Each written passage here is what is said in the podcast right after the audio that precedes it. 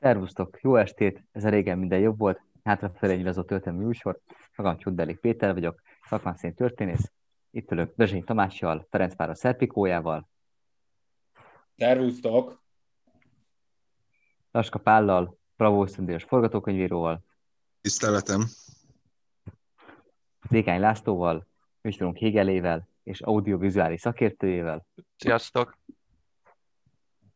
Valamint Forgácsi Andrással, forgatókönyvíróval és producerrel, szár vendégünkkel. Szeretettel köszöntöm a hallgatókat.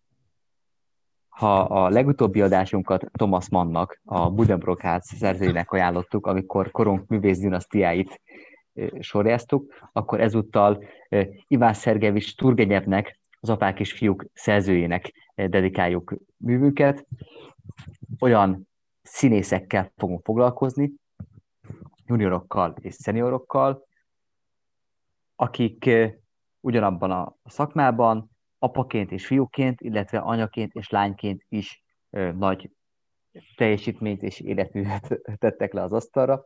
Bár, hogyha fölmerül adott esetben, hogy mondjuk Antonio Sabator, Antonio Sabato juniornak ki az apja, kicsoda az öreg Antonio Sabato, akkor mindjárt kérdések merülnek föl, de szerencsére itt van velünk Laska Pali, műsorunk memóriája, egyszerre IMDB-je és Magyar Nemzeti Levéltára, aki mindjárt elmondja, hogy tizedik helyzetünk az Antonio Sabato senior és junior párosról mit kell egyébként tudni. Hát ugye Antonio Sabato juniorról tudjuk, hogy nagyjából ezt a Lorenzo Lamassi utat járta be, tehát a, a 1980-as években egy család történetben, család sorozatban, egy ilyen dinasztikus sorozatban tűnt föl, mint a szép fiú, reklámokban szerepelt, és aztán jöttek a kötelező akciófilmek, csak néhány mondatot, néhány címet sorolok, ugye a végzetes hajsza, végzetes tévedés,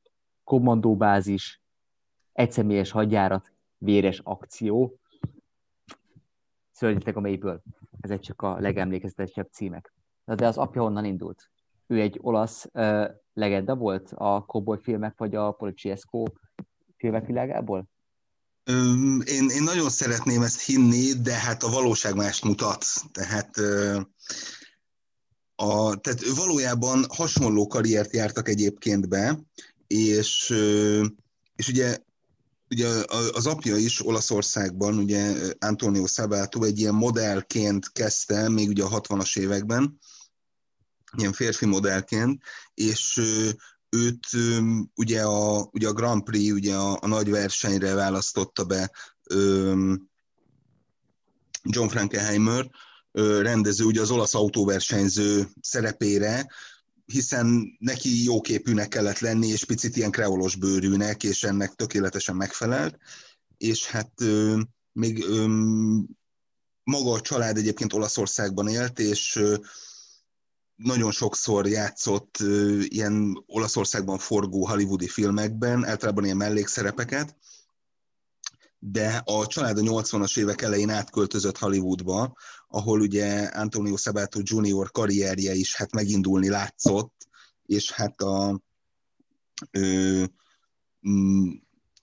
Jimon Honsúval együtt voltak a Calvin Klein cég alsónadrág modelljei, és, és hát ugye az egyik modellt ugye Steven Spielberg vitte el, a másikat hát pedig Richard Pepin, tehát hogy azért az Antonio Sabato Juniornak tényleg abszolút ez a, ez a közkórház, ugye ez a General Hospital volt a, a főszerepe, és hát gyakorlatilag a jó barátokban a Joey karaktere, a sikertelen színész, aki mindig próbálkozik, egy részben az ő karrierjét ö, imitálta, illetve hát dramatizálta, ha lehet így mondani. És azért hát... szerintem itt, Pali, azért méltatlan, amiket itt Antonio Sabato Juniorral mondasz, mert azért ez egy sokoldalú művészről van szó. Tehát jó, kommandóbázis kettő, függőjátszma kettő, aminek nincsen köze a függőjátszmához, szörnyetek a mélyből és száguldó halál, azért ott van a szellemi párbaj, amiből azt gondolnánk, hogy ez egy kifejezetten intellektuális szerep, Hát, de annak az eredeti ö, angol cím az a Mindstorm, ami hát ö, messze, nem a, igen, messze nem a szellemi párbaj. Szinonimája, és, ö, és hát azért, de abban, abban viszont teljesen igazad van, hogy azért ő, ő messzebbre lát, tehát azért 2018-ban indult a, Kaliforniában a szenátor választáson, és hát 2016 után ő rendszeresen kiállt Donald Trump elnök mellett, és hát az, az olyan világhírességek mellett, mint mondjuk Scott Baio, tehát hogy tehát Arra is... célzol, Vali, hogy egy új Ronald Reagan van születőben, aki a konzervatív latinó szavazatokkal győzhet majd? Öm, én nem feltétlenül állítanék ilyet, de az esély megvan rá, tehát hogy azért annak idején ugye régen is lámpa eladásokkal kezdte, és hát mekkora karrierje volt, tehát hogy nyilván itt is ugye a távolságot kell megnézni, hogy honnan indulunk, hova érkezünk, ő, mivel az a baj, hogy ő amerikai elnök nem lehet, mivel ugye Olaszországban született, de, de egy szenátori posztot, vagy egy kormányzói posztot simán elérhet. Illetve hát amennyiben Igen. egyébként az érvelő szövegalkotás teljes mértékben zárójelbe próbáljuk tenni, mert hogy a, a Figurino már akkor próbált a testszörzetével küzdeni, amikor még ennek nem voltak divatdiktátumai. Egyébként pedig még Fenyő János is előbb kapott amerikai állampolgárságot, mint ez a gyönyörű szem, szakember. Tehát nyilván, ha bár visszakérdezel, azért szerintem Pali továbbra is visszatámad, és talán helyesen jelzi azt, hogy a, az egykori Szabin népcsoport nevéből származó neve, mert Szabátó egyébként egy kampányai folyónak a, a neve, onnan jön amúgy a család is.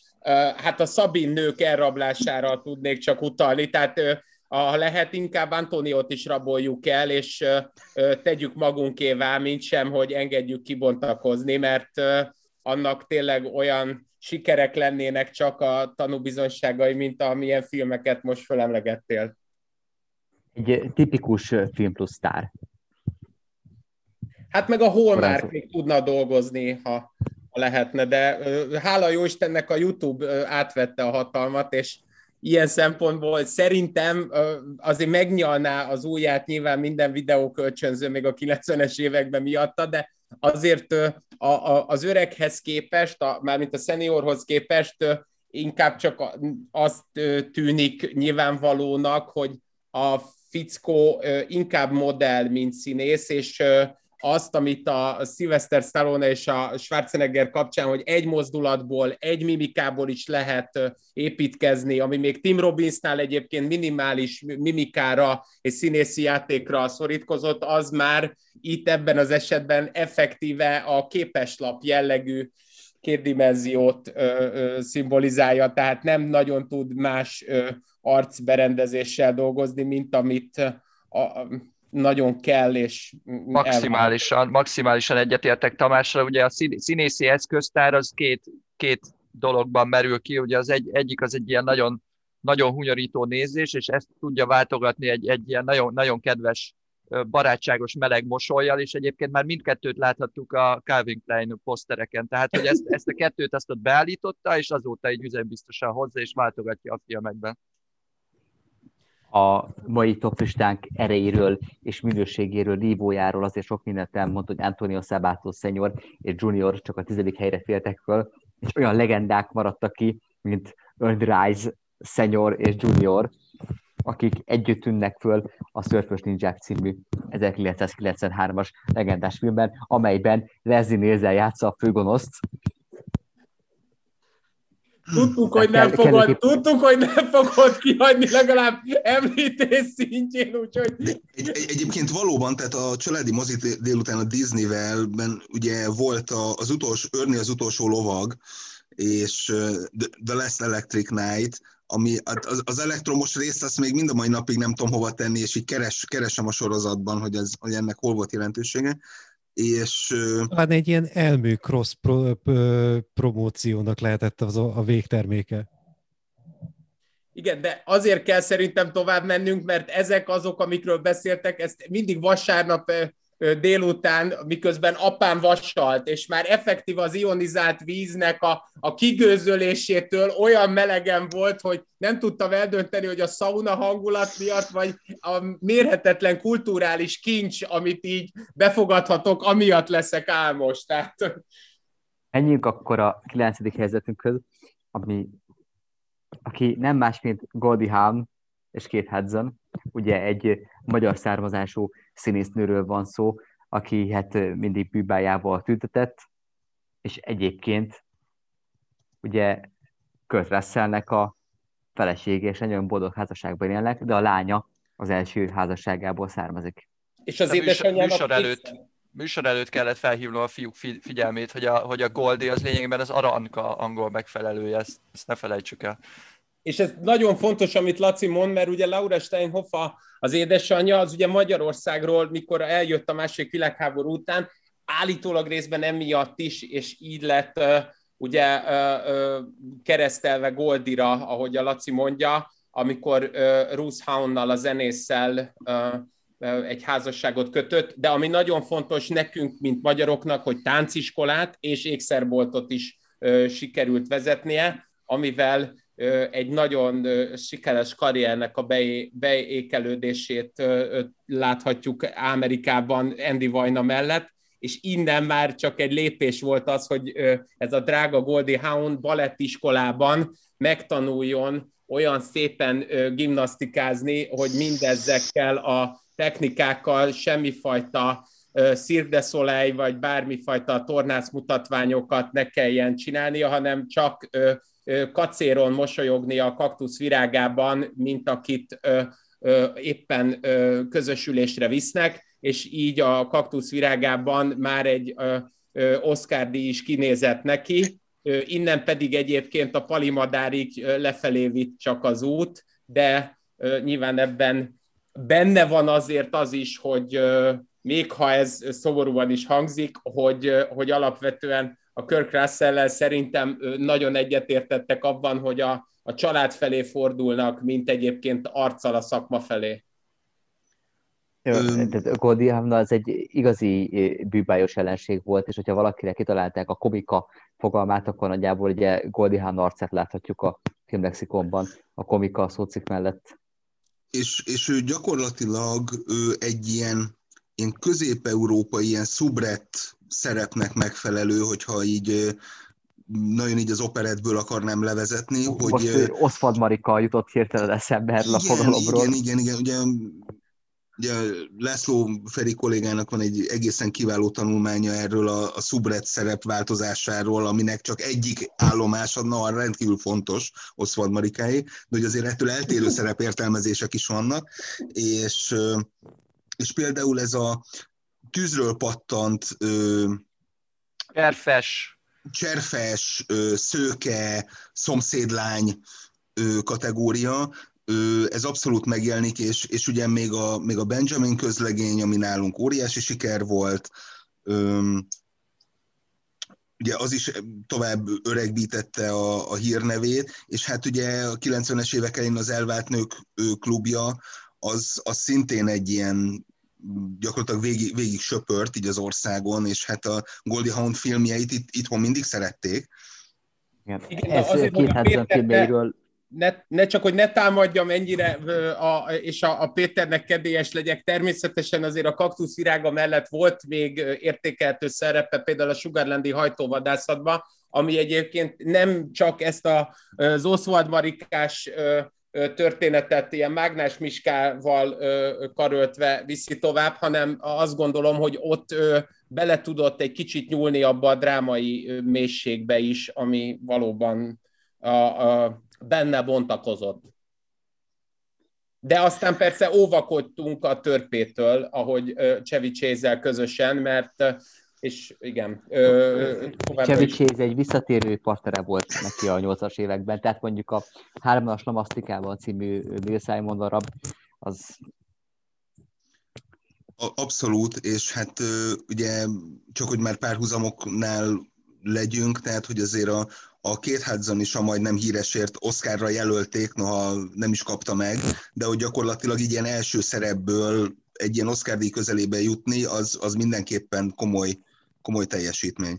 És az egy nagyon fontos dolog, bocsánat, a Cameron Crowe-nak ugye ez egy önéletrajzi ikletésű filmje, amiben ráadásul a, a Kate Hudson ugyanúgy még egy ö, ö, nagyon szép kis táncot is lejt a Cat Stevens The Wind című számára, ö, amelyben egy, egyszerre mutatja meg a rock elmúlását, amit hallhatunk Philip Seymour Hoffman narrálásában, hogy már túl késő jöttél, már rég vége van a rocknak, ezek már mindent megvettek, már csak a pénz működteti az egészet, és ő közben egy ilyen nagyon kedélyes, virágszírmokkal teli uh, kosárlabda pályán táncol, és itt két Hudson azokat a képességeit mutatja meg, amit ugye a már említett Laura Steinhoff nagymamától egészen Goldie Haunan át tudott közvetíteni, magyarán a gimnasztika érzelmi surlódását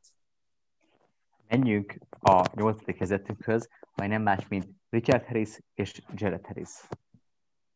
Én itt nagyon kíváncsi vagyok András véleményére, mert az előkészítő beszélgetések kapcsán szegény Richard harris megtámadta azzal, hogy alkoholista, miközben csak egyetlen egy interjút ismerek én, amikor a BBC-be egy akkora törött orral, vagy valamilyen akkora arcsérüléssel jelent meg, hogy azt még ott sem tudták a, a manikűrösöktől, a, egészen a pedikűrösökön át a nagyon szép kozmetikusokig bezárólag ki maszkírozni. Szóval vajon miért lehet az, hogy Richard Harris, aki egyszerre a mi császárunk gyermekkorunkból, és természetesen a legkeményebb tökű ír, miért is Ugye, alkoholista? Ugye a császár arra utalsz, hogy ő ugye Marcus Aurelius szerepét játszotta a Gladiátorban. Én nagyon emlékszem arra, amikor ugye a, a Mandiner kemény kritikát fogalmazott meg Orbán Viktorral szemben, és szemlézték Marcus Aureliusnak a Vigyáz, enne császáros, hogy című gondolatát az emlékezések kötetekből. Ennél keményebb kiállásra nem futott egyébként ugye a kormány közeli médiában az elmúlt 11 évben. Hát azért erőteljesen leértékelnénk Richard Harris munká, életét és munkásságát, hogyha ha pusztán a, a késői ö, szerepeit ö, emlegetnénk föl. Ö, Richard Harris, mint kortársa Peter O'Toole, a két legnagyobb ivó a West Enden, tehát hogy ne róluk legendás sztorik keringenek, hogy ők két felvonás között kiugranak a Jó. sarki kocsmába letolni néhány pincsört, majd amikor az, az ügyelő jön be, és rángatja őket vissza a színpadra. Richard Harris maga meséli ezt a történetet, amikor közösen játszottak egy darabban, hogy beesik a, a színpadra Richard Harris, és úgy esik rá a színpadra, hogy lelóg a fej az első sorban ülő hölgynek a, a, az ölébe, ahol a hölgy az felkiált, és azt mondja, hogy de hát Harris, is, Harris részeg, és akkor felnéz Richard Harris, és azt mondja neki, hölgyem, ha látna ő ótult, akkor meggondolná magát. A, ugye, és közös bennük, hogy Peter O'Toole is játszott a római császát, ugye tiberius játszotta a legendás Caligula című filmben, ami az egyik kedvenc történetem, tehát hogy lesz még szó a ma esti adásokban, ugye gátlástalan producerekről, tehát a Caligula producere volt az, aki a rendező tudta nélkül fölvett még ilyen cicis és egyéb szexjeneteket, amiket aztán belevágatott a filmbe, csak azért, hogy még nagyon szóljon, hogy a rendezőnek egy művészi ambíciói voltak, hát azt hitt, hogy Caligula történetét Olaszországban leforgathatja, úgyhogy nincsen benne. De ez fontos, amit az András mond, hogy akkor viszont csak azért, hogy ne legyen Bajor Imrés hangulatú, meg a, a, a, a csúcsúnak is egyébként a nagyon fontos, szigorú ö, ö, adástechnikai Wikipédia szócike mellett, akkor mi az, amiről fiatalon ismernünk Jó. kell Richard Jó, Harris? Én, vagy én még azért annyit tennék hozzá, hogy itt a Peter O'Toole és ugye itt a Richard Harris nem elhangzott, azért a Peter O'Toole ha bár ezek szerint sokat ívott, de nekem sose tűnt volna föl, hogy a Peter O'Toole egy ilyen masszív alkoholista, mert ezért mindig tartotta magát. Ellenben a Richard harris az arca úgy néz ki, tehát ő a tipikus, ez a Charles Dickens regények, illetve filmadaptációknak a karaktere, tehát az a, az a melyik a legdurvább kerület, az East End, tehát, tehát az East End mélyéről egy sikátorról előkapart jó, ebben azért Péter, ebben Péter, ebben benne van az is, hogy a Hemingway és énben fontos az, hogy egy ilyen laza külsővel és zilált belsővel tudjon megjelenni, de azért valószínűleg ennél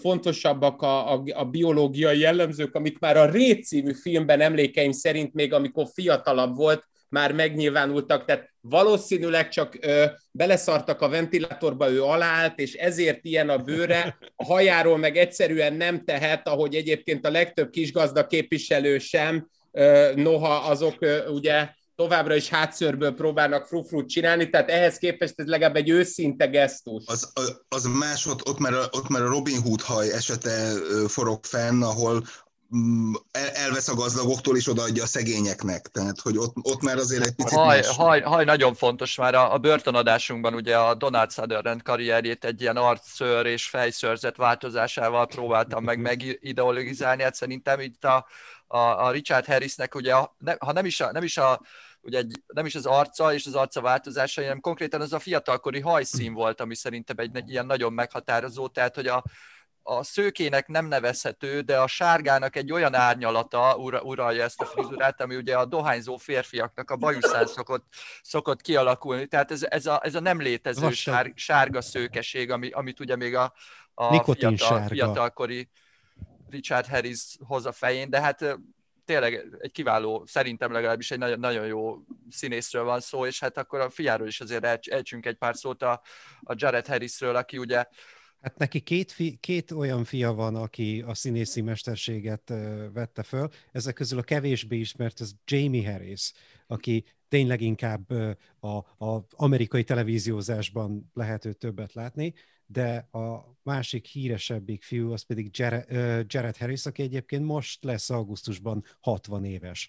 Úgyhogy ennyire telik az idő. Őt például a Sherlock Holmes második részéből ismerhetjük, ő játszott a Moriarty-t, vagy legutóbb a Chernobyl sorozatban játszott főszerepet.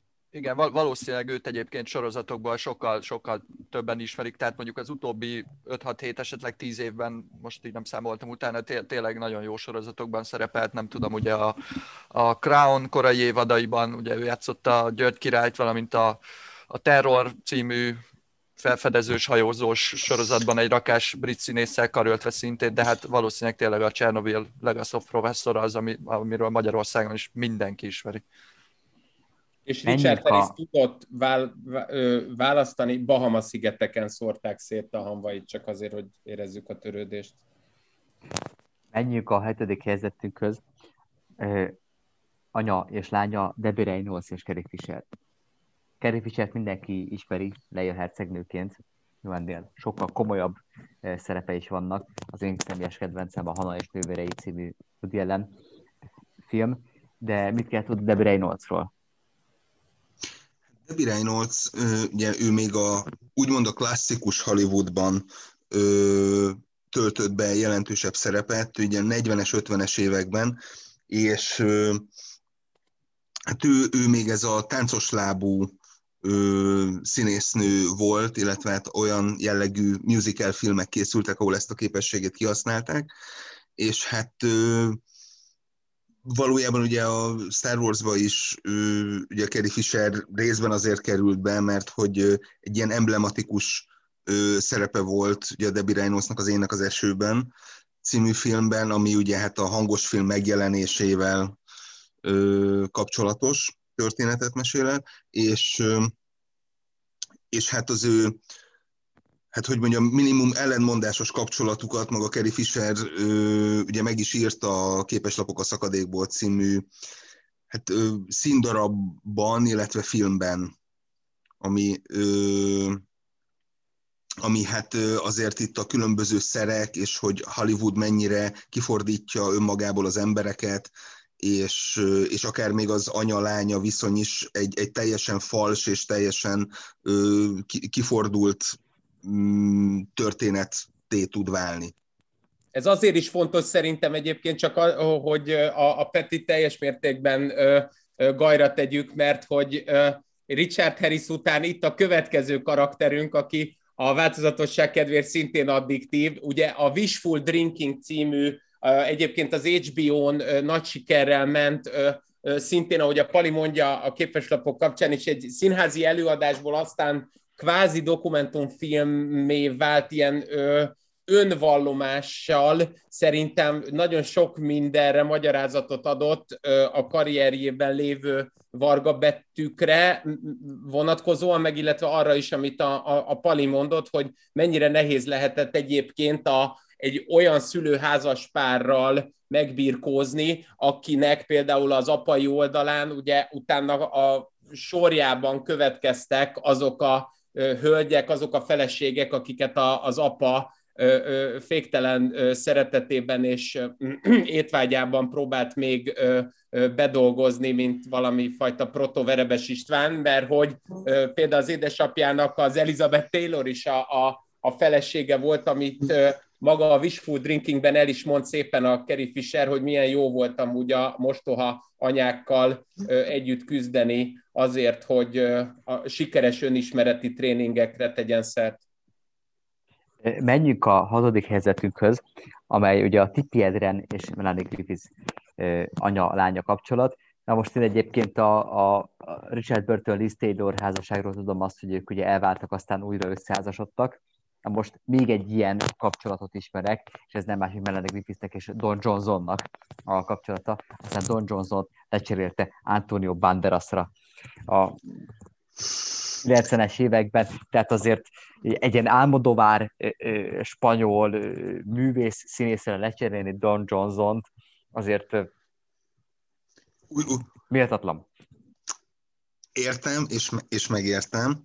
És ugye még ugye Tippi Hedren ugye kvázi egy ilyen uh, Hitchcock színésznő volt, aki uh, részben ugye azért került a, a látótérbe, mert hogy Grace Kelly monakói hercegné lett, és, és a Hitchcock által nagyon kedvelt szőke ártatlan szerepre pont a Tippi Hedren volt alkalmas, viszont ugye az együttműködésük az úgy megszakadt a 60-as évek közepén, végén, részben hát mondjuk azt, hogy Hitchcock nem bánt vele kesztyűs kézzel, valószínű, tehát azt kérte számon, hogy ő miért nem Grace Kelly, amit hát, amivel azért nehéz mit kezdeni, és hát ő inkább abszolút elvonult Hollywoodból, és én állatvédelemnek szentelte az idejét, és ugye akkori férjével gyakorlatilag magánfinanszírozásban ugye az Üvöltés, a Roar című film, ami hát egy ilyen 7-8 évig készült, és gyakorlatilag egy ilyen vadállatokkal suttogó férfi története, ami a afrikai dzsungelben és szavannán játszódik, és az, az azért legendás, mert egyrészt szerepel benne Melanie Griffiths, még tinédzser lányként, másrészt pedig, hogy azért jelentős, mert a stáb minden tagjának legalább egy csontja eltört, és tehát maga a Tipi Hedronnek is a lábára rálépett egy elefánt, az operatőrnek leszette egy jaguár a skalpját, és... Hú, ez, a, ez a fordított Mennyország kapuja nem, ahol ilyen legendására, hogy a lovak sérültek hatalmas igen. mennyiségben, tehát ez a természet bosszúja ez a film. Gyakorlatilag igen, igen. tehát hogy ott, ott próbáltak, gyakorlatilag a vadállatok fényképezését, vagy filmen megjelenését ott kísérletezték ki, ilyen különböző ketrecek és ilyen mindenféle lesek segítségével, és viszont tény is való, hogy arra a filmre ráment a, egyrészt a házasságuk, másrészt a vagyonuk, tehát a, a Melanie Griffiths úgy indult el, hogy kvázi van egy ismert anyja, de hogy ő gyakorlatilag a Brian De Palma alibi testjéig, ő abszolút úgy volt kezelve, mint egy ilyen zöldfülű amatőr. Igen, mert ő az 1975-ös, ugye ez a Night Moves című filmmel egy ilyen neo-noir uh, alkotással hívta föl magára a figyelmet, és csak azért, hogy megmaradjon a műsor éve, továbbra is egy addiktív szeméről van szó a változatosság kedvéért, amennyiben ugye Melanie Griffiths a, a palit ki bontva, még ha nem is akarná. Én azt gondolom, hogy Don Johnson-tól valószínűleg azért vált el, noha egyébként ez a házasság azt gondolom, hogy a mi VHS korszakunknak egy minőségi boldalát adja, mint Szabátó teljes familiája a felmenőkkel bezárulóan, mert mintha olyan lenne, hogy a Mambó királyai után, ugye Friderikusztól tudjuk, hogy akkor még csak nagyon dadogta az angol nyelvet a Banderas, tehát azután ugye 96-ban úgy házasodnak össze, hogy már a bérgyilkosokban Sylvester Stallone oldalán már valamennyit tud beszélni, az ajjájjájt például nagyon jól tudja mondani Julian Moore felé, miközben a, a, a Don Johnson valószínűleg szintén egy nehéz természet lehetett, és így inkább egy olyan fickó mellett akart letelepedni, aki remélhetőleg kevesebb verbális kritikával tudja illetni az életvitelét, ami ugye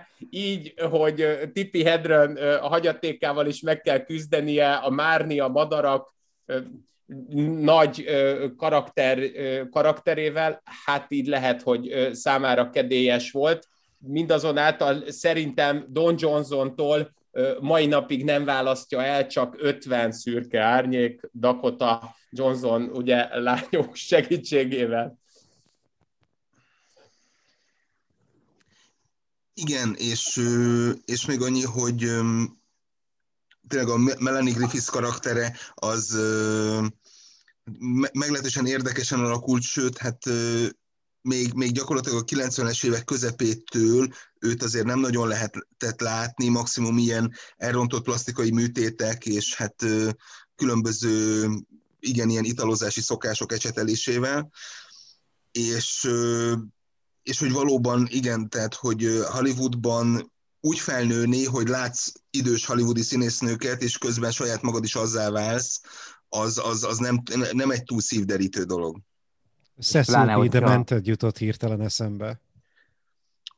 Abszolút, abszolút, meg azért jelentős, tehát, hogy például ugye a valami vadságban ugyanaz a Manic Pixie Dream Girl karaktert hozza, mint mondjuk két Hudson többször, tehát hogy ő, ő csak azért van ilyen bolondos lányként, hogy a, hogy a főhőst kimozdítsa nagyon hétköznapi életéből és a mentális fejlődésének azt se tett túlságosan jót, hogy ugye Alfred Hitchcock az kvázi ugye udvarolt egyébként az édesanyjának is, aztán az édesanyja visszautasította, akkor a kis Melanie Griffithen át bosszút mindenféle hát ilyen sötét ajándékokkal, mint a felagasztott baba és a hasonlók, tehát azért Hitchcock is mestere volt a a lelki terrornak. Hát, hát a borzongatás, hát az, hogy valaki a moziszéken ülve csinálja össze magát, hát ki, ki érthetne jobban hozzá. De ugye a világ ambivalenciája itt kapcsolódik minden mindennel egymáshoz, mert hogy azzal, hogy borzongatta és traumatizálta Melanie Griffith-t, aki így legalább stabil alkoholistává tudott válni, és a szintén kápszer és alapvetően akkor függő Don Johnson mellett egy olyan Berki Krisztiánt és minden esetre Molnár Ricsikét is megszégyenítő autóbalesetben tudott részt venni, amiben állítólag, miután kiszaladt a szélvédőn ennek a gyönyörű asszonynak a teste, még az orvos is azt mondta, ha részeg, ha nem lett volna részeg, nem élte volna túl, és ez azóta is azt gondolom, hogy egy emblematikus pillanata a ilyen szempontból az igazságügyi orvoslásnak. Hú, hát itt a mai listánkból ugye, óriási küzdelem árán még kiszavazták tanult barátaim és társaim a Guillaume Depardieu, Gerard Depardieu kapcsolatot. Ugye, hát Gerard Depardieu is se veti meg ugye a bort és az alkoholt. Na most ugye Guillaume Depardieu hozzá képest volt egyébként alkoholista. Hát egy nem mondom, hogy egy színész legendáról van szó, de mondhatnák azt is, hogy a francia River Phoenixről, aki egy kultfilmben is szerepelt. Júj, júj! De legalább a de Peti, tudtuk, hogy nem tudod kihagyni, tudtuk, hogy ott van benned, a, ami drága jó nagyanyag tudta csak a Staffni betétele, tehát hogy finoman visszajössz, de hogy a, legalább a River Phoenix emlékére, ha már ott halt meg állítólag annak a klubnak a bejáratánál, azért mégis, mintha picit színészileg többet adott volna annál, hogy a Louis magazin címoldalán két pornófotó között egyébként megemlékezzünk róla. Um, Guillaume de Bardier akkor majd egy külön adást szentelünk a fiatalon elhunyt színész legendáknak, akik nem tudták kibontakozni. Ideképpen a James zaklatott... Dean mellé tegyük be, jó? Tehát csak azért, hogy minden filmrajongót kóstas kiakasszunk. De most egy igazán kiegyensúlyozottnak tűrő família következik, mégpedig ez a Bridges család. Tehát Roy Bridges, Jeff Bridges, Bo Bridges. Én ahányszor ránézek erre a, a Bridges családnak a családi fotóira, tényleg azt látom, hogy egy ilyen, egy ilyen elégedett, egy ilyen kerek família. Ez valószínűleg így is volt, és egyébként Jeff Bridges mindig, amikor átvesz egy Oscar díjat, akkor nagyon-nagyon meg szokta köszönni édesapjának, hogy egy ilyen iszonyatosan jó, jó fejember volt, és egy ilyen szép családban nőhetett fel, ami, ahol a listán korábbi jelöltjeihez képest valószínűleg így normálisan meg tudták élni azt, hogy mivel jár a show business. Bár nem tudom, hogy azért Lloyd Bridges azért, ő azért nem volt akkor a sztár, nem? Ő abszolút B, ő abszolút B kategóriában vagy... indult, és igen, tehát hogy abszolút nem volt ilyen állistás, állistás sztár. Olyan, mint Leslie Nielsen, aki nyugdíjas korában indította újra a karrierét vígjátéki szerepekben, hát ugye a nagy duranásnak a, az admirális hát ugyanúgy a Zucker fivérek csináltak belőle így ilyen 50 50 valahány évesen ö, sztárt gyakorlatilag. Igen, való, valószínűleg az a két szerep, ami a legtöbb embernek megvan itt Magyarországon is, ugye az egyik a, egyik a nagy duranás filmekből, a másik pedig az Airplane filmekből a, a McCraskey, a föld, földi irányítók vezetője, aki nem ma fog leszokni a szipuzásról.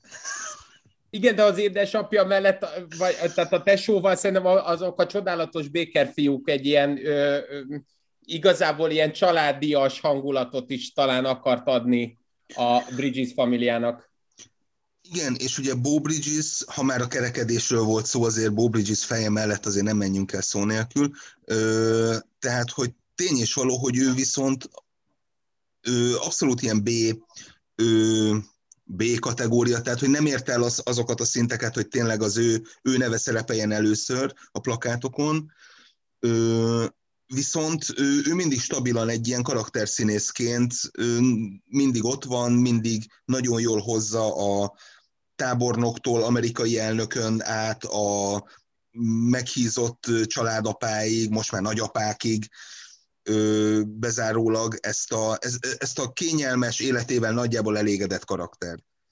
Illetve azt nem szabad ö, kihagyni, hogy ahogy a Lacit mondta az Oscar díj kapcsán, én azért a Martin Scorsese-hez hasonlóan én korholom az akadémiát, amiért egyébként az utolsó mozi előadástól egyébként még olyan akciófilmekig bezárólag, mint a Villám és Fürgelába Clint Eastwooddal, nagyon sok filmben nominálták a, a, a Bridges-t, és végül csak a Crazy Heart, az őrült szív country zenészért kapta meg. Noha azóta is egyébként szerintem a True Grit-tel, tehát a félszeművel, Nogdacu a Hell or High Water-rel is szerintem megint csak megadta azt a emblematikus pillanatot, amivel a palit legalább most a hatás alá helyeztem. Jó, most megint... Szerintem itt azért mindannyiunk kedvence Nagy Lebowski. Tehát azért, azért az az alfa és az omegája egyébként ugye Jeb ha már addikció, ha már addikció. Itt most megint igazolva látom egyébként az arcszörzet és fejszörzet színváltozásaival felépí, felépített elméletemet, tehát amikor a Jet Bridgesnek ugye be is szőkült ez a, ez a hatalmas szakáll, és ezt a nagyon loncsos, loboncos hajat is ránövesztette, akkor tudta hozni ezt a, ezeket az igazán kemény western karaktereket, ami, amiről Tomi Jó. is beszél. A, és ugye Sam azt szerettem, hogy egy olyan hegeliánus uh, szellemtörténeti megközelítést alkalmaz egyébként, ahol mindig a tézis, antitézis és a szintézis uh, kerekedik ki, és, és az, hogy önmagában az a, Amikor már te is belerögsz. Nem, tehát, hogy ez abszolút valid egyébként. Nadás és, és... Gyulája, nem csak Hégele. Igen, várjuk a szobrot, és és mindenképpen fontos azért megemlíteni, hogy ugye a karrier elején ugye a Jeff Bridges is gyakorlatilag mindent elvállalt, tehát hogy a, hogy a Tron főhősétől kezdve, ami tényleg gyakorlatilag egy ilyen kék szobában játszódott, és, és mindent utólag utómunkába tettek rá, ami most egyértelmű, hogy így történik, de azért 81-82-ben ez még nem volt annyira elterjedt, és tényleg a, a Cohen fivéreken át gyakorlatilag minden szerepben maximálisan tudja hozni a, a, a kötelezőket. Még, még, még a Tron 2 CGI-jában is voltak, voltak jelentős momentumok. És az Most fontos, nem, Ja, nem csak, hogy az fontos a Nagy Lebowski, ha már hoztuk, hogy az valóban az nem ö, avanzsált neki díjat, de azzal valóban egyébként egy olyan fesztivált indított el, meg egy olyan közösséget teremtett, amit ö, valójában úgy tudott ö, létrehozni, hogy építkezett azokból a karakterekből, amiket saját maga körül, saját elmondása szerint akár alkoholistákból, akár bármilyen más deviáns hippi személyekből tudott meríteni, és ilyen szempontból a Bo Bridgeshez képest valóban nem csak a színészi eszköztárában, hanem igazából a változatos valóban változatos filmválasztásában is debütáló lehetett. Nem azt mondom, hogy bowlingozni megyünk, hanem menjünk a negyedik helyzetünkhöz. Nem más, mint ugye Bruce Lee és Brandon Lee. Ha itt a változatos színészi eszköztár szóba került, akkor mindjárt föl, fölmerül, hogy Bruce Lee-t egyáltalán színésznek tekinthetjük-e. Azért nála a színészi eszköztár, hogy kimerült abban, hogy belenyal a, a, a vérző sebébe, és aztán dühösen sikongatni kezd és szétcsap. Ugye nem csak a színészi képességével kapcsolatban merülnek föl kételyek, hanem, hanem magában azt nem tudom, hogy valóban olyan nagy harcművész volt-e, mint amelynek a legenda számot tartja, ez a Jeet Kune nevezetű fúziós harcművészet valóban olyan hatékony volt-e vagy sem, és hogy azokat én, a legendás kétügyes Magyarországon ez ilyen, ilyen kijelentéseidnek valószínűleg akkor a vitát indítasz el, mint hogy a székely himnusz az ilyen minőségű műdal, tehát azért óvatosan a, a Bruce Lee harcművészeti képességeinek kritizálásával. Illetve hát itt, én, itt, én, itt, én, itt, itt már történészek mondtak... Tarantino már elkezdte. Itt, itt azért történészek már mondtak olyat, hogy civilizált országban ilyenkor az ember lecsatolja az oldalfegyverét, de ugye, és... ez, amit a, a, a, a, a Peti mond, azért az Quentin Tarantino elkezdte, nem, Pali? Igen, tehát a, a volt egyszer egy Hollywood című filmben, ugye, az olyan ott eszembe, amikor a Rékasi Károly feketeöves karatéskét szembe került Gangsta Zolival a Starbucksban, és a, a feketeöves karatési Rékasit ugye a Gangsta Zoli egyetlen egy parasztlengővel kiütöttem. Ugye lényegében Quentin Tarantino már nem látta az ominózus Starbucks összecsapást, azért ezt vitte eszére Bruce. Ez csak azért annyit szeretnék hozzátenni, de inkább a Palié az, hogy csak azért, azért a Hajdú Péter is leveri a boxgépen Ambrus Attilát, ugyanakkor a testzsír százalék és a alapvető állóképesség kapcsán szerintem nincsen kérdés, hogy melyikük a tökösebb, de igen, értem. A... Én egyébként én imádom a Bruce Lee filmeit, tehát én is gyerekként ezeken nőttem föl, hogy, és, és vérig sértett, de tényleg, de vérig sértett, és legszívesebben belenyaltam volna a, a, a sebembe, üvölteni kezdtem volna, amikor az egyik csatornán a tomboló ökölből éppenséggel csak a kulcsátet vágták ki, amikor ugye a Bruce Lee sértett kínaiként, ugye a japán judósokkal megeteti az ázsiai leprásai feliratot. Tehát amit ugye tomboltak és üvöltöttek a kínaiak, amikor a moziban bemutatták, hogy a japán elleni történelmi sérelmeik miatt. Hát csak ezt a, a film legfontosabb jelenetét kivágták, mert túlságosan durvának ítélték egy vasárnap délutáni kontextusban és vetítéskor. Ezzel a Film Plus-nak az összes problémáját meg is említettük. Igen, és tehát visszatérve az eredeti kérdésre, ő valóban ő harcművészeti versenyeken indult, és ő, neki tényleg egy ilyen, mint azóta egyébként sokaknak,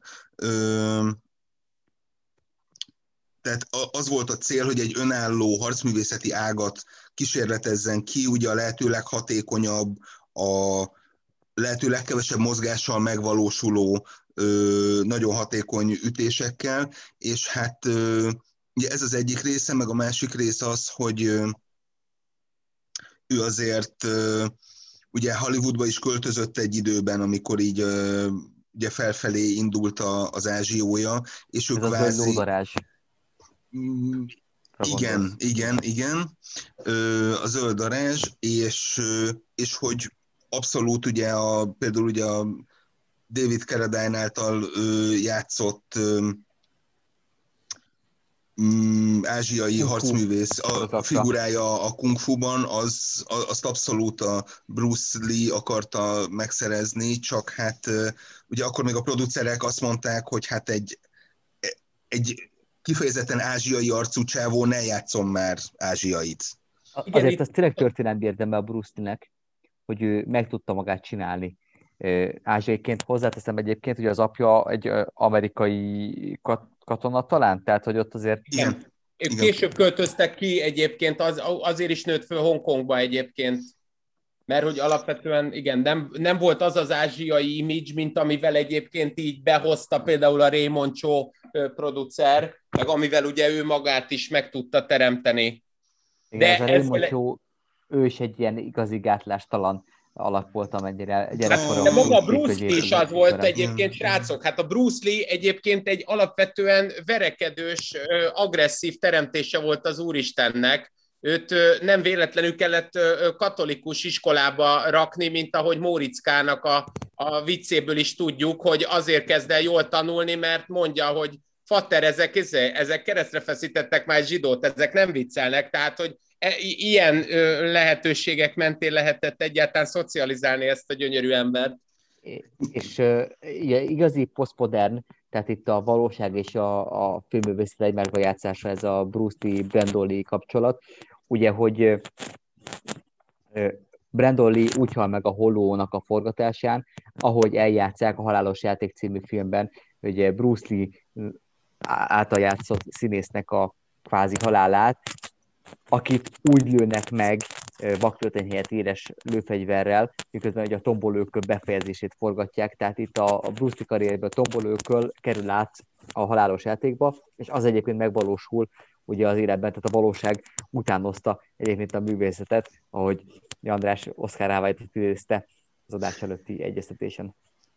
És hát ugye azt is meg kell említeni, hogy tehát mondjuk Bruce Lee inkább harcművész volt, a Brandon Lee inkább színész, és amíg a Bruce Lee inkább kínai volt Amerikában, a Brandon Lee inkább egy kínai arcú amerikai. Tehát, hogy itt ilyen erős hangsúlyeltolódások voltak, és a Brandon Lee ugye a fennmaradt szerepeiből abszolút sokkal jobb színész volt, mint amire Bruce Lee valaha is képes volt hiszen Bruce Lee-t a Bruce Lee-ségéért nézte az ember, nem a árnyalt karakterábrázolás miatt. És, és igen, ugye elvileg ugye azt várta mindenki ugye a Holló című filmtől, hogy, hogy az, az lesz majd a nagy ö, ugrás, ami, amivel ugye az A, abszolút az A kategóriás sztárok közé fog majd emelkedni, a Brandon Lee, hát ugye ezt már sosem tudjuk meg, illetve hát maradt egy ilyen legenda Ez érdekes kategóriában. Azért, de azért az érdekes, hogy a Peti nem említi, noha eddig mindent jelzett Rice-ig bezárólag, hogy a Leszámolás kis Tokióban című filmet noha ha már Brandon Lee nem vagy, Pali, akkor vagy András. Vagy ugye... a, a, a, a Mint a tűz című legendás akciófilmet hova tovább, a lézer misszióról se feledkezünk el, amelynek Mark Knopfler írta az elejét. Csak a, a leszámolásban legalább meg tudta csillogtatni a Pali által jelzett színészi képességeit úgy, hogy a relatív deprivációnak, mint szociológiai fogalomnak egy érdekes adaptációjával meg tudjuk nézni azt, hogy Dolph Lundgren mellett az ember milyen érzelmi kisülésekre képes. Tehát, hogy ott ki tudta mutatni magát. Menjünk harmadik Elnéz, egyetlen csacsacsa bajnokságot is nyert egyébként, csak szeretném hozzátenni, tehát az, uh, már mint Bruce Lee, tehát ilyen képességei voltak. Menjünk a harmadik helyzetünkhöz, amely Donald Sutherland és Kiefer Sutherlandnek a párosa. Hát itt egy ígéretes fiú volt a Kiefer Sutherland, ugye a Vagyjuk az fiai című filmmel is játszott, amelyben több fiú és szerepet kapott de aztán azért nem futotta ki a hozzáillő karriert, hát ő a sorozatokkal tért vissza, és hát ugye a 24-jel. De az apja hát egy legenda. Tehát az apja egyébként ugye, ő, a, ő a hippi figurájától jutott el a, a hippi figura, ból lett az a tipikus, az a tábornok, egy tábornok genya. Gonosz, gonosz börtönigazgató.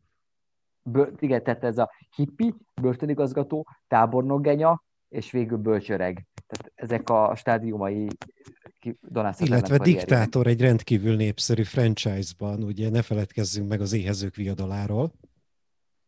De akkor, srácok, az mi, hogy lehetett, hogy Vagy, a vagy fellénik a szanovájáról. De, igen? de hogy a srácok, az hogy lehetett, hogy a Kelly hőseinek ez a gyönyörű szerepe, meg a mesnek, ugye az Elliot Gould melletti karaktere, az mégsem tudott Oscar díjat elérni, és lehet, hogy a kanadaisága miatt nem ér, ért el akkora sikereket, mint amit valószínűleg a képességei okán illet volna, nem? Sokkal nagyobb formátumú, mint amennyire díjazták. Mármint az apát. Ő mellékszereplő volt a mesben. Nem, ő főszereplő volt az Elliot Gould mellett. A, ő volt a sólyomszem. Ö, igen, bocsánat. Tehát Elliot Gould volt ott a, a, a magasabb státuszú sztár, amennyiben, igen, amennyiben szegény Robert Altman miatta is kellett, hogy járjon a stúdióknak a beszámolóira, amikor folyton följelentgette az Elliot Gould egyébként, amit hála jó Istennek utólag meg, meg, megvallott legalább neki, de, de, hogy, de hogy mégis azért egy, egy karakterisztikus személy volt, aki aztán mintha nem lett volna ilyen díjesőben övezve. Mm, abszolút őt elismerték többször is, de, de alapvetően az, hogy ő, hogy ő mindig melózott, tehát hogy és, és ő minden életkorban ő, tudta hozni, tehát mondom, a, tehát a Fellini Kaszanovájától kezdve a, ö, a Tű a ö, kémjén át, ö, tényleg ez, a, ez az időskori szerepekben is mindig egyszerűen nézed a képet, és, és elfordul a tekinteted rá, bármi legyen is egyébként a, a, a központba komponálva. Tehát, hogy annyira vonza a szemet maga az egész kisugárzása, Hát ugye egy ilyen, egy ilyen is, iszonyatosan jelleg, jellegzetes tekintet, ez a, ez a nagyon szélen felboltozódó szemöldökkel, amit ugye már megint elő kell hoznom, de hát ugye a szörzet egyre, ugye az ott növekedett, és ugye egyre csúcsosabb lett, és ugye ezt a, a Stallone börtönfilm kapcsán hoztam be, hogy ott, ott volt ez a fordulat, hogy a, ugye neki mindig, mindig volt arcszörzete, viszont ugye fiatalabb korában ugye világos haj, világos arcszörzet, viszont mikor kezdett így a 80-as, 90-es évek fordulján megöregedni, ugye a haja teljesen beőszült, viszont a, a bajsza viszont még sötét maradt, úgyhogy nem tudom, hogy Kiefer Sutherland hallgat-e minket, de én még bízom benne, hogy esetleg ezt a karriert meg lehetne fordítani egy, egy, egy erős bajusszal. Mondjuk ez teljesen érthető, hiszen a bajsza minimum 20 évvel fiatalabb, mint a haja. Tehát...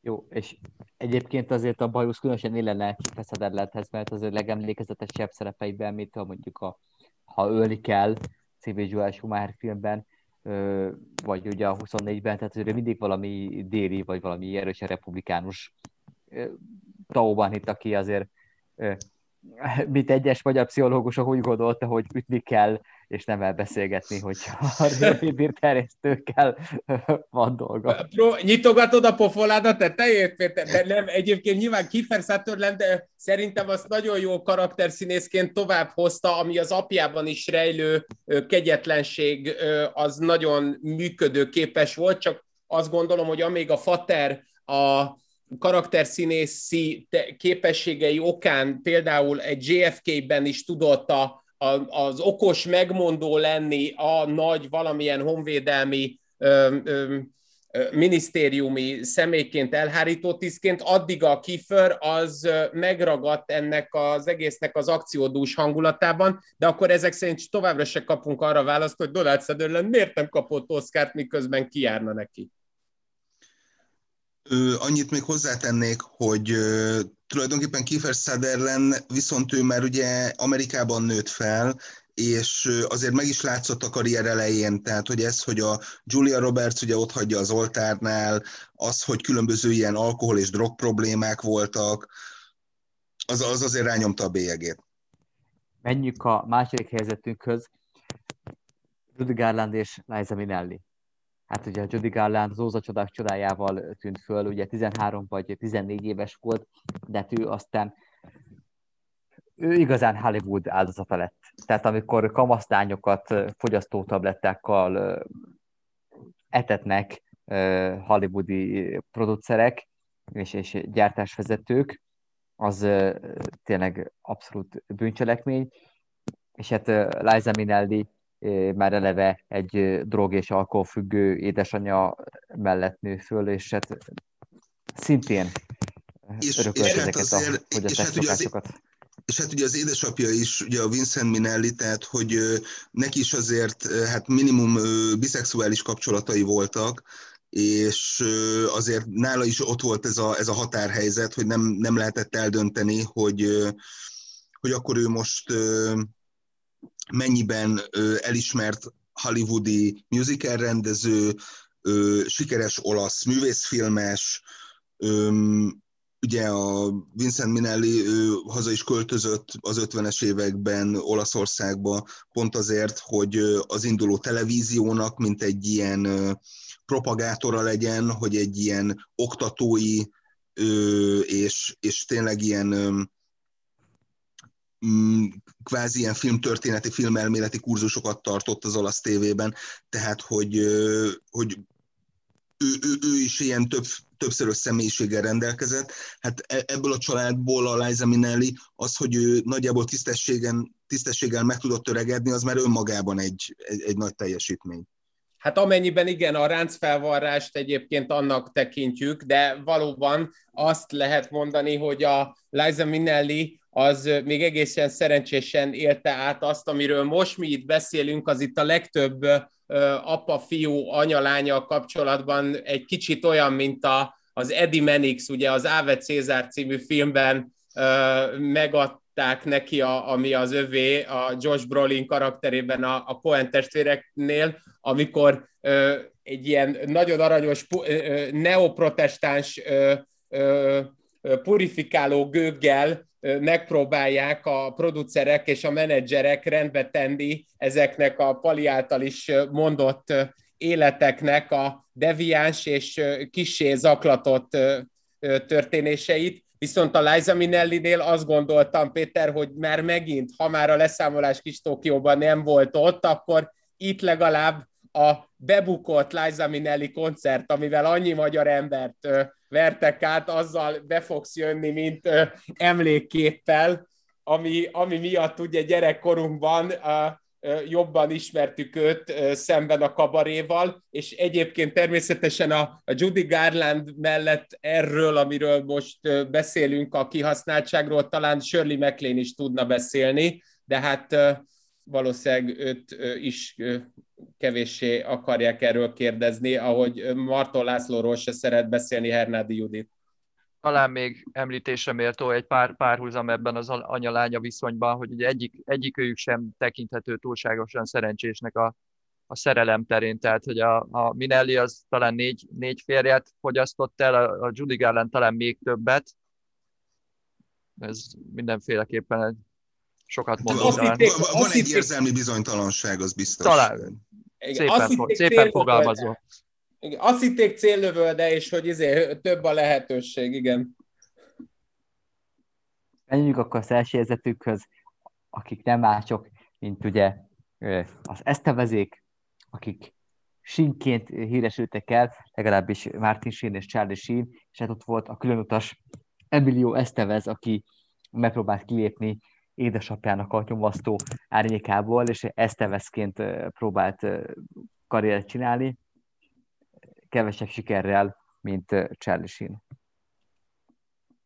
Igen, tehát, az, tehát Martin Sheen abszolút egy ilyen kvázi bevándorlóként indult, és viszont ugye szerencséjére ugye egyrészt a, a nagyon világos bőrszíne, másrészt pedig a, az a nagyon markáns, ilyen angol száz feje volt, és, és, igen, és tehát... emiatt is folyamatosan ilyen jóképű csávókat játszott.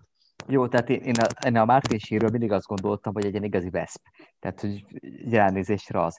Az, hogy ő mexikói, ez soha fel nem, ford, nem fordult meg bennem, és én azon tanakodtam, hogy az Emilio Estevez, az miket lett Estevez, és arra gondoltam, hogy lehet, hogy spanyol, spanyol ő egyébként, nem, nem mexikói. Igen, spanyol, old és country, Ramon. Country spanyol. Ramón Estevez egyébként. Igen, mert valójában galegó származású egyébként, igen. Tehát ez itt a, a, a spanyol és a, a portugál közötti nagyon sajátos törzs, de hát ez amióta nincs Donald Trump, azóta nem annyira fontos. Igen, és hát ugye Charlie Sheen abszolút beleesett ebbe a gyerek átokba, hogy, hogy ő, mint ugye a sztár fia, ugye elsőszülött fia, neki sztárnak kell lennie, és hát abszolút ilyen alkohol és, és drog problémák, amik hát azért ugye mind a mai napig elkísérik, és hát ugye jellegzetes, hogy a meglógtam a Ferrari-válban direkt egy ilyen teljesen beszívott csávót alakít, de az utólagos elmondások szerint az csak úgy volt, hogy két napig nem aludt.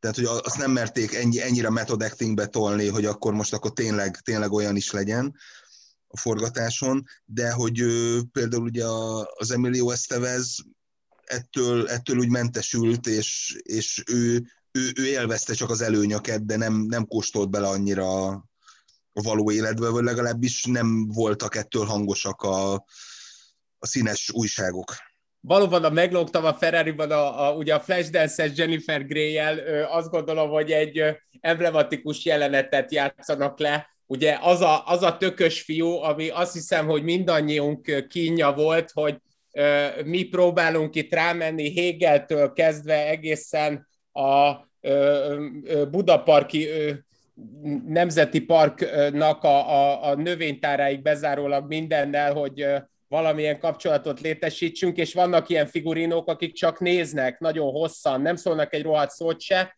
de az a hatást kelt, mintha van, lenne mögötte valami. Sajnos azt lehet mondani, hogy a Charlie Sheen mögött nem volt, de az általad Websnek mondott Martin Sheenben még azt állíthatjuk, hogy azért igencsak volt nem csak az apokalipszis most, hanem még olyan filmek miatt is, amiben a, az utolsó a karrierje végén is még fürdeni tudott, hiszen a Szerelem a Fehérházban film után még az elnök embereivel ráhozott egy olyat, amivel a, az ő a karrierjét meg tudta tenni szemben szegény Charlie-val vagy Emilióval.